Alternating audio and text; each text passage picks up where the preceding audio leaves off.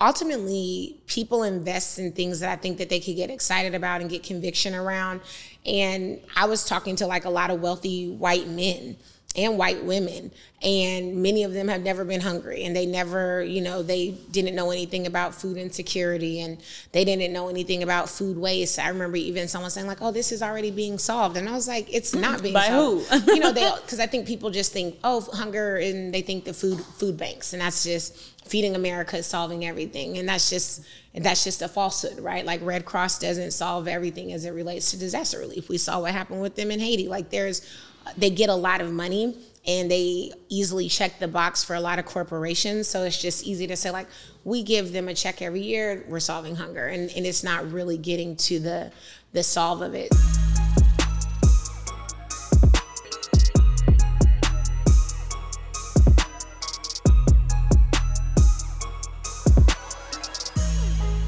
Everyone, welcome back to the More Rounds podcast. I'm Kim Lewis, CEO and co-founder of Curlmix, and on this podcast, we talk about how you funded your business, whether that's debt, cash flow, investors, or crowdfunding. And today, you guys, we have Jasmine Crowe from Goodr here with us. She is on a mission to feed the world and end hunger.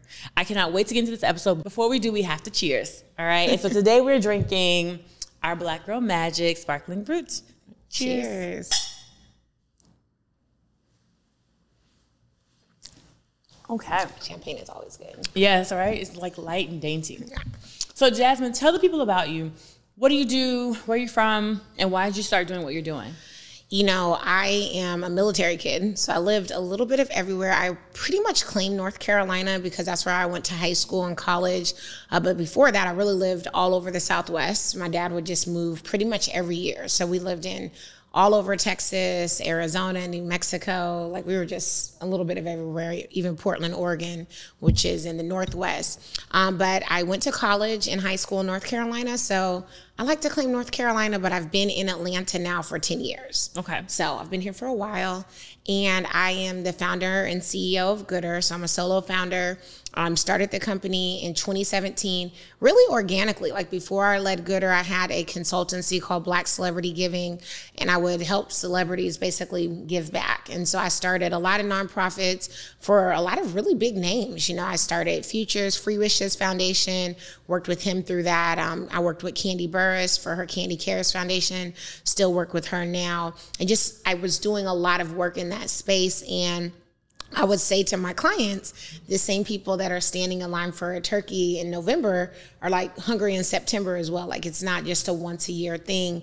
And mm. one day I just drove through downtown. I just saw hundreds of people that were experiencing homelessness and just decided that I wanted to you know, do something instead of always talking about it. So I started a pop up restaurant series called Sunday Soul, and I just started cooking for people. And so I was feeding, I would say anywhere from three to 500 people every two weeks. And it got really, really big. Lots of volunteers from like the AUC, and just, I mean, lots of people would come out. And a video of one of my restaurants actually went viral on Facebook. And I was reading the comments, and people were like, This is so amazing. Who donates the food? And the truth was nobody. I was couponing, price matching, you know, cooking all this food myself. And I started researching like food donations, what happens to extra food at the end of the night, and just was really blown away to learn about food waste and just how much food gets wasted in this country while so many people go hungry. Yeah. And I think I was expi- inspired really by the emergence of the food delivery apps, which at that time in 2016 when this video went viral were really new. You know you were getting like the referral codes from your friends like use this code and get $10 off your first uber eats order. And i started to think there should be something like that that is almost in reverse. Like if a business has extra food can we get it picked up and get it delivered you know to people like me that are trying to feed people? And so i think that was kind of the early impetus that got it started. So, did this require any money for you to get started, or was this more like mm, I was using my own savings? Like, what what was the financial inputs to get here? I mean, to get started, I would say it didn't cost money initially, like to just, you know, get your logo and your website, like little things of that nature. I was able to do that just from savings. But when I started really looking into like the cost to actually develop software, I was like, oh yeah, I'm gonna definitely need money. That's I mean, that's when I kind of was like blown away just how much it was costing. Because I was talking to different dev agencies and you know in all of 2016 everybody was like oh this will never work. Yeah. but after that I was like you know I just need to I felt really compelled to continue to work on it because I knew people that were going hungry. And so I started entering pitch competitions and I entered a lot like pretty much any pitch competition I could find. And I won all but one which I really won, but there was a it was like a women's only pitch competition. The other girl was crying, and it just you know she got like know. a sympathy vote. So it was you know, but hey, you know I'm still here and use that prize money initially to kind of seed the business and like get some first initial kind of prototypes and things of that nature going and I took advantage of like free office hours, like anything that I could. If there were like dev companies that would do things for startups, I was signing up, like free hackathons, whatever it was. I was really in that space for like the first almost two years. So I want to know how much you end up winning from pitch competitions. But before I do that, I, you know, you mentioned that you lost one because someone was like crying and things like that. And I, I joke that, well, I don't joke, but people hit me up all the time, like, how do you win Shark Tank, right? Yeah. I was like, look, Shark Tank is about making TV. So if you want to go first, the person who goes first gets the most views. Their website gets the most hits. The people who go first are typically either like crying on the episode or like the most entertaining. Yeah. So like if you want to like go first on Shark Tank and make a million dollars when your episode drops, Yeah. you gonna have to bring out the waterworks. Yeah. Like facts. Okay. Facts, yeah. Facts. I I ain't even mad at the hustle. yeah. Look, I, I wish I could cry on demand. No. Yeah, um, let me stop. So how much did you end up winning from your pitch competition? I think I won about two hundred thousand, about two hundred thousand in total. how many competitions was that? Probably like ten to fifteen. So they were anywhere from like fifteen thousand to twenty five thousand to fifty thousand. It's kind of how it worked. On the low end, like five thousand. So how many did you apply to?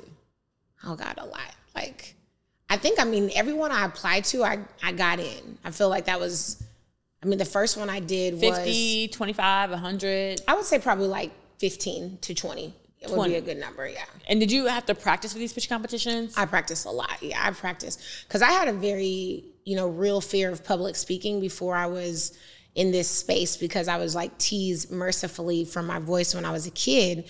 And so I was really afraid of like getting on stage and like talking about the business. So I practice, I probably more than anybody, like 100 times a day, like morning, noon, and night in the car, 10 times before I would go to sleep to make sure I had the pitch right. So the first were you pitch- practicing to yourself or were you like to myself and yeah mostly to myself because i knew my business and i just i just really practiced in the mirror and like in the car and i would practice like over songs and like learn to kind of practice almost like i was a rapper in a way but just like pitching so it was kind of a, a cadence to it and then i think on a couple of times like really big ones i would ask like my friends or my sister or my dad or someone like to listen to it and like give me feedback but for the most part i think i really practice on my own Oh my yeah, gosh. so it was a lot of practice. I'm impressed. I have yet to win money in a pitch competition. Wow. I, and I feel like my ideas were never like sexy enough. Yeah. So how did you make feed like hung ending hunger like sexy? Watching on YouTube, unfortunately, is not enough. If you've learned anything from my podcast, please, please, please leave me a review on Spotify or Apple Podcasts. I would be so appreciative and you would help further the progress of this podcast. Now back to the episode. I don't know if it was sexy, it was just real. Like, you know, when I would always tell people like the statistics and how many people are going hungry and how much food is going to waste and how much money Can you businesses some? are throwing away. I mean, this year, and the numbers change on hunger every year. Like during the pandemic, it was around 56 million people. Right now, most statistics are going to say between like 40 and 45 million. Um, 72 billion to 80 billion pounds of food goes to waste a year. So this is a ton of food. If it was a country, it'd be like the third largest country in the world. Food you would 72 billion? billion would it be? Billion. So I'm like, okay, lots million- of food. no, lots billion. of food. Billions of pounds of food go to waste every single year. Like perfectly good food. So Do you a know lot. numbers around like when we're projected to like not be able, you know what I mean? Like where we're not gonna be able to make enough food to sustain our society? I think that's the false statement. Like I think we have enough food to sustain. Like we can grow food. Now there are definitely a lot of like farmers, particularly black farmers, that have been losing their land. But there's also still so much food that goes to waste. So if we could just even cut food waste down by 15%, we'd have enough food to feed 25 million people in this country. So there's mm. definitely a there's a there's options. I think So there's no reason there. people should be going hungry. There's definitely no reason. I mean, they're growing food in labs now. You know, they're growing food on farms. So I don't think that this is like a not that I'm recommending anybody eat any of these these foods, but it's happening. You know, like Beyond Meat and Impossible Burgers, these are not made on farms. Like these are made in labs and kitchens and chemical, you know, facilities. So there's an opportunity that people are going to have to produce food for forever. This is a so I think it's distribution just- problem. This is just it's a logistics problem, and that's kind of what our, our tagline is at Goodr. So tell me how Goodr works and like how do you end up making money from it? Like who pays you? But tell me how it works for Yeah. like an average consumer. So our consumers are a B2B business and we see ourselves as a waste management company, but really more along the lines of waste diversion. And that was really the first kind of glowing thing I saw when I saw how much food was going to waste. Then right away I was like, okay, who's making the money for all this food going to waste? And it's the waste companies. And waste management is a trillion dollar industry. I mean, it never goes away. No one ever says like, oh, I'm gonna keep my trash this week. I'm gonna, you know, just live. Though there are probably hoarders and stuff, but for the People most part, people their pay trash. trash. They want you to come pick it up. They want you to come pick it up. I mean, you've seen billion dollar businesses be birthed in the waste space, valet trash and everything else. So I saw that and was like, okay, I need to help these businesses, you know, become better stewards of our community and our environment because food waste is actually really bad on the planet. Yeah. And so that's another reason why it needs to be reduced. It's after fixing our power energy grid, food waste is really right up there with like what we could do to beat climate change. So and it's this, a and this deal. may sound ignorant, but you know, eh, someone might assume, well, if you grow the food and we don't eat it and it just goes back to the land, that's not really bad for the earth. Well, if it's composted, but that's Ah. not what happens. If it goes to landfill, it sits in the landfill and it rots and it creates methane gas, which is a leading contributor to global climate change. And beyond that, a lot of landfills are by where poor people live. And you know, you saw like the if you've ever seen like the Erin Brockovich story, like these are real stories. And landfills are they are like emitting this harmful material and people that are poor that also could be probably using this perfectly good food that goes to waste in those landfills, end up breathing that in. Their life expectancy goes down. So it's a huge issue. And mm. so we see ourselves as a waste company and we kind of charge as waste companies do volume based fee for service. And it's just based on how much we are recovering and how often. And so some of our contracts, like our million dollar contracts, were there every single day. And we're recovering. You know, those are colleges, universities, stadiums, and arenas where there's a lot of waste, you So know, much. that's going to waste. And so we're recovering that. Um, if it's edible, of course, we are packaging it and getting it to our nonprofit network. And if it's non-edible, we will compost it. And in some cases, we could take it to like a hog farm or an animal farm. Or we work with a company called Wonder Grubs, and they take some of like our lettuce and other materials and they feed worms. So we do a lot of unique things with it to keep it out of landfill. Are there a lot of people in the food waste space? Like I know there are a lot of people who will like pick up trash, and you know, like and those are steady businesses to go into and profitable businesses Yeah. because you they people don't cancel their trash services. They don't cancel these kinds of services. Like is It's a food waste contract a category? Business. I think, yeah, for sure. I think it's a contract business. I do think, um, and contract businesses work. And, you know, I think a lot of times people always just think of like SaaS and, you know, high growth, but like true contract businesses do exist and they are profitable. Um, and I would say, yeah, there's definitely a lot of people in the food waste space in different realms, you know, whether they're doing composting, you know, there's like Apeel Sciences, which is a really big one. They've raised tons of money and they have created like a film that goes over like produce to make it last longer so like lots of grocery mm. stores and things invest in that and like use that technology to keep the fruit looking better and like lasting longer so there's there's a ton in the food waste space for sure And that's so interesting. Like I probably could not name many, so Yeah. I, I'd be like, "Oh, good." Like that would be that. i think we're the best but yeah. Yes, of course, of course, of course. So after you, you know, you won the two hundred thousand from the pitch competitions. What was like the first thing you were spending money on? And and are you are you a technical founder?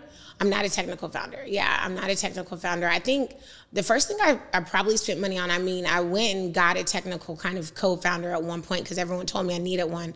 Hired a terrible, like, it was not a good hire at all because they weren't like coding, they weren't building anything. And I finally asked one of my other friends who I met at a hackathon, and he was like, I was like, how do I know if they're building? Like, how long should this take? And he was like, you should have a repository. And then when I started asking those questions, they were like, oh, my build environment crashed, and this happened, and this happened. So, long story short, got rid of them. Um, and that was it was a short relationship. You know, maybe I brought them on in like July, but by November it wasn't working. And, Okay. so we had um, separated and I went the dev agency route and then found a developer to like build me the first prototype because I had gotten a really big contract actually with the Atlanta airport. And luckily it wasn't going to start until their next fiscal year. So I won the contract, let's say in September, but it wasn't going to start until July 1. And so I had from pretty much like September of 2017 until July 1st of 2018 to get this built because I had a customer. I love that. Yeah, it was so- like we don't. Yeah. It, it's not like I'm. so I like oh, I'm building with a whole It's like, prototype. I better hurry up. Yeah, yeah. It like my pitch competition had like a prototype, and it was like, this is how it works. And then you know you win the contract, and now it's like, okay, we've got to really implement it. And it was um, it was great because it was a really good first customer to have. Um, and they're still a customer today, and it, it helped us develop the technology and because it was the airport, the insurance requirement was pretty tough, and so it helped us get any customer because it's like we we started so high at the top that then we could go to colleges and universities and government organizations because we had like top level insurance and security. So you know, most people I feel like think that. oh, Or they say, "Oh, I want to go get this school district as a contract," or oh, "I want to get this." These are all like, like on their mm-hmm. list, right? Yeah.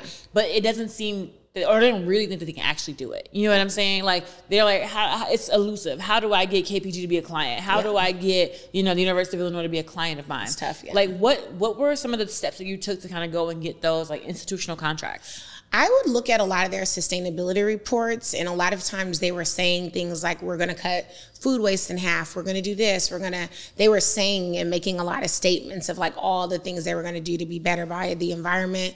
And so a lot of times I would try and find out who was this sustainability person and like start having mm. conversations with them around food waste. And you know, I got turned down a lot. I remember meeting with Delta which is a huge company in Atlanta.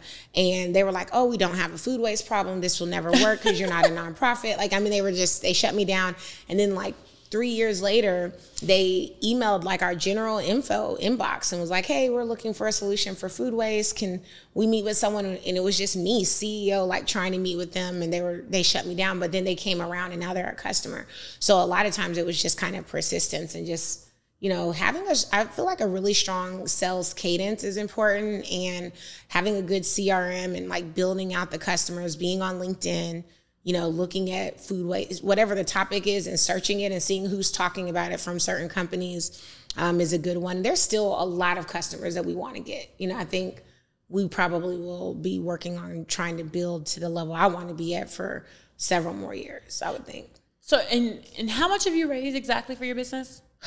if we're talking just like traditional VC, like maybe eight and a half million. Oh, wow. I've had some like grants. Thanks. Yeah, I've had some grants and you know, pitch competition winnings and things of that nature that would probably put me to like around ten million. Gotcha. Congratulations. That's amazing. Very few black women, you know, raise over a million dollars and then to get to that eight figure amount raised. And I know people are like, oh, raising versus making, but like raising is still very, very hard to do. So to be able to do And I'm really happy. I feel like we have made more money than we've raised. And I think a lot of companies that have raised a ton more money than us have not are not doing the revenue that we're doing. And that's kind of what I always just tell myself. And so even now when I, I was thinking about going out and trying to raise more money and then, you know, my board, I only have one other board member than myself. And um but I have like some board observers were just like the market's so bad right now, the multiples are so low, it's just not gonna make sense. I was able to just say, okay, these are the things I could cut back on and just bootstrap for the next however long this takes. Because I do think, you know, I hope not, but I do think there could have been a wave for black founders that possibly is missed. And so now I gotta really focus on just like building a business that's profitable and, you know, doing it on my own. You hit on something. I actually talked to. Um, I talked to Raja from Shea Moisture. Okay. He was a COO of Sundial Brands, and I was like, you know, do you think I've raised too much money? Do you think I've done this and that? He's like, forget that. Doesn't matter. Doesn't matter how, what valuation you did. You only can move forward. And so it was just kind of like, okay, that was encouraging. It was just like, what's done is done and like you're right there was a wave and i feel like will this come back you know we don't know. The number one question i get all the time is kim is CurlMix available in stores? We have been saying no to every retailer for the last seven years that i've been in business and we are finally going to be on store shelves you guys. We are going to be available in ulta and i really need you guys to show up and buy us out so that we can blow up in the store and do well. Thank you so much for watching our podcast and please make sure you go buy curl mix now available in Ulta. But that first million dollars, right? Was that hard to get? And like, where did it come from? How did you get to it? Like, give us those steps. It was so hard to get. It was, it was so hard to get. I remember I always laugh because my dad would send me so many jobs. It's like I always joke with him about this now because he, I think they were just like, Jasmine, this is not going to work. Like, you know, you have a great idea, like you have a heart, but you know, give it up. Like I just, I remember one time I searched my dad's emails and there were just like all these Indeed jobs like that he would share with me because I, I was taking so many meetings. You know, I started trying to raise money back in like 2017 and I raised money in like September of 2018. Like 2017 is early for us raising money. Yeah. As black women, yes, for it sure. It was very hard. And it was just like lots and lots and lots of meetings and just you know ultimately people invest in things that i think that they could get excited about and get conviction around. And i was talking to like a lot of wealthy white men and white women and many of them have never been hungry and they never you know they didn't know anything about food insecurity and they didn't know anything about food waste. I remember even someone saying like oh this is already being solved and i was like it's not being by solved. who? You know they because i think people just think oh hunger and they think the food food banks and that's just feeding america is solving everything and that's just that's just a falsehood right? Like red cross doesn't solve everything as it relates to disaster relief. We saw what happened with them in haiti. Like there's they get a lot of money and they easily check the box for a lot of corporations. So it's just easy to say, like, we give them a check every year, we're solving hunger. And, and it's not really getting to the the solve of it. So I had about almost 220 meetings, and I always remember the number of 218 before I got my first yes. And that's because that's my birthday. So I always just thought that was like the craziest thing because I, at one point I kept on saying to myself after 50 meetings, if after 100, after 150, like after 200. And I think I had told myself like 250. Wait, you think you took 218 meetings? To get one yes. Girl. Yes. It was I would have quit. I know. It was a lot. It was a just lot of meetings. It That's not good. and I and I was scheduling them all myself. You know, I was just like, I didn't have like an assistant. I mean, so it was like a lot of like, I was lucky enough that because I went to an accelerator, which I probably would, wish I hadn't done in hindsight, um, Wait, why do you wish you hadn't done it? I just didn't like it. It was like if you want to think about black women, you know, being in spaces where they're just not protected, accelerators for me was definitely that place. I was the only black mm. woman in my whole cohort and just very much you know, thought of as it wouldn't be successful. Yeah. I remember I went through this one program where they actually have the, um, and it was actually, I think, out of Chicago, as a matter of fact uh, this company called Village Capital. Oh yeah, I'm familiar. Yeah, and they have they rank like the other companies rank you, and so again, only black woman in the whole program, basically. Like and they ranked you on the bottom, girl. Oh, every time. Oh, she would never scale. She's not gonna last. I mean, just the very. You're probably bottom. the only company surviving. Still, I'm like one of two of the ten that is still kind of inside. Cheers. So, so cheers to that. but yeah, it just was. It was a very uncomfortable space to be in and it just made me feel like it wasn't going to work for me you know and it was very reflective of you know the world. And you know there were all the white men they would have all the i remember getting into techstars and there was a company and they're still doing pretty good now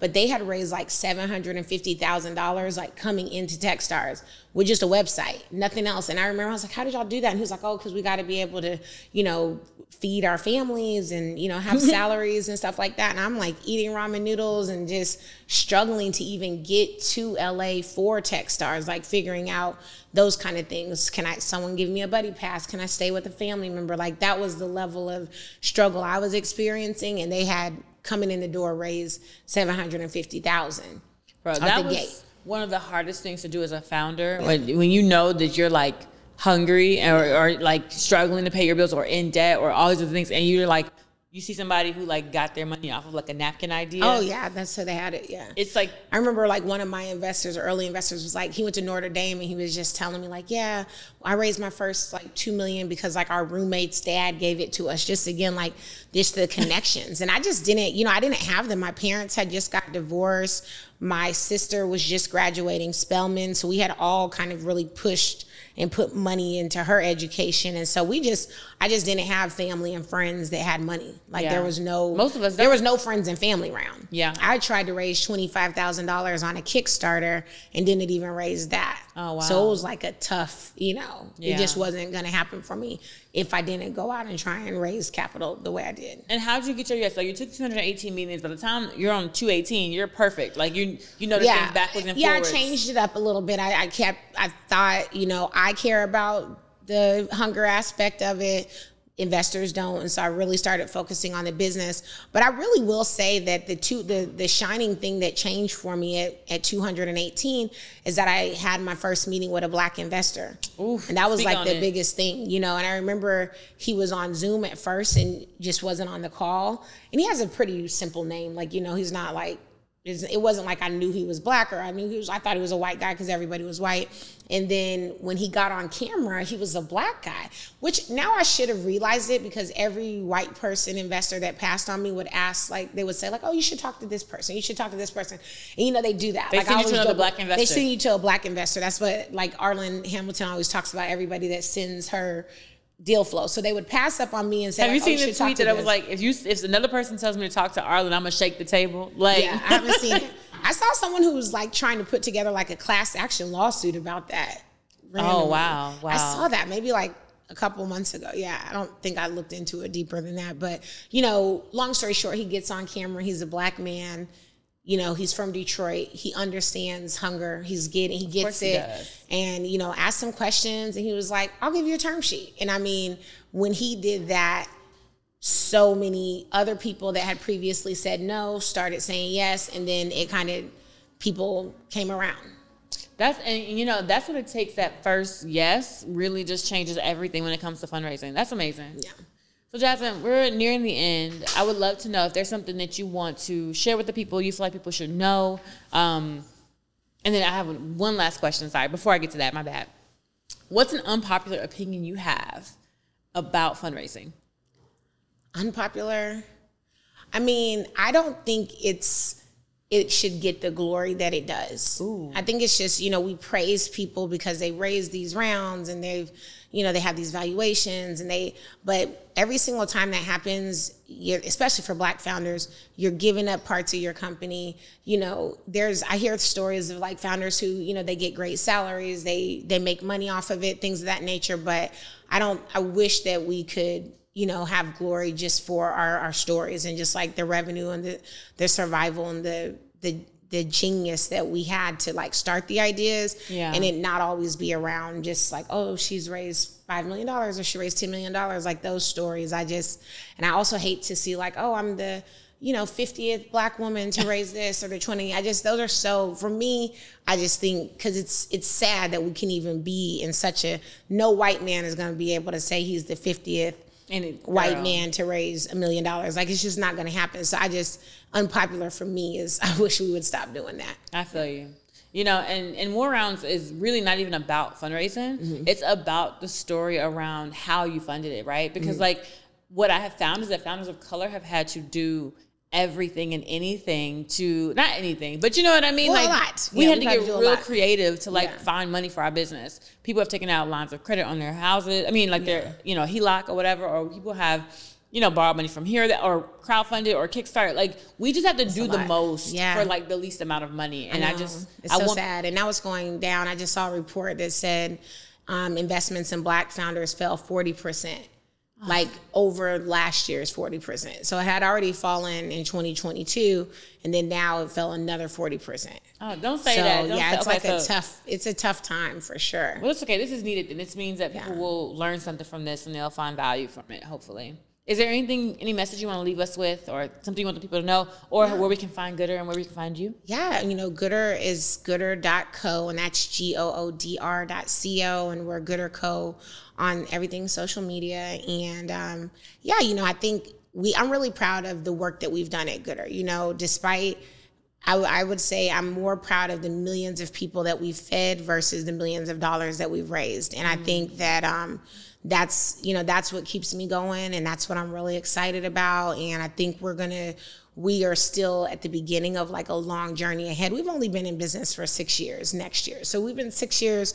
I think we have a we have a long way to go, and I think we're to do more. And you know, do I think we should have raised more money and we should have like if I had a dollar for every person was like, oh my God, if you were white, like they would be throwing money at you for this mm. idea. You know, I probably would have like the millions that I need to to run the business to the level that I want it to. But um, I think you know, no one can ever close a door that God has opened for you, and I believe that that this is meant for me to do this. More black people are going hungry than anybody else, any other race in this country, in the world, sadly. And um, even though we don't make up the largest population, we experience hunger at far greater rates.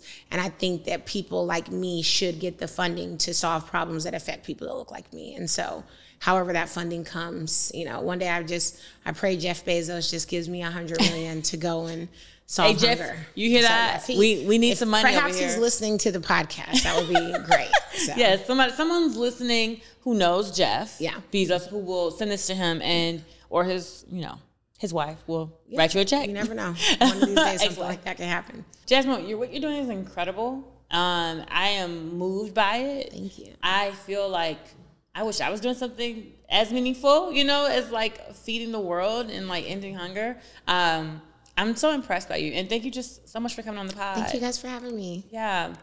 All right, you guys. That's it for more rounds. We hope to see you guys on the next episode. Cheers.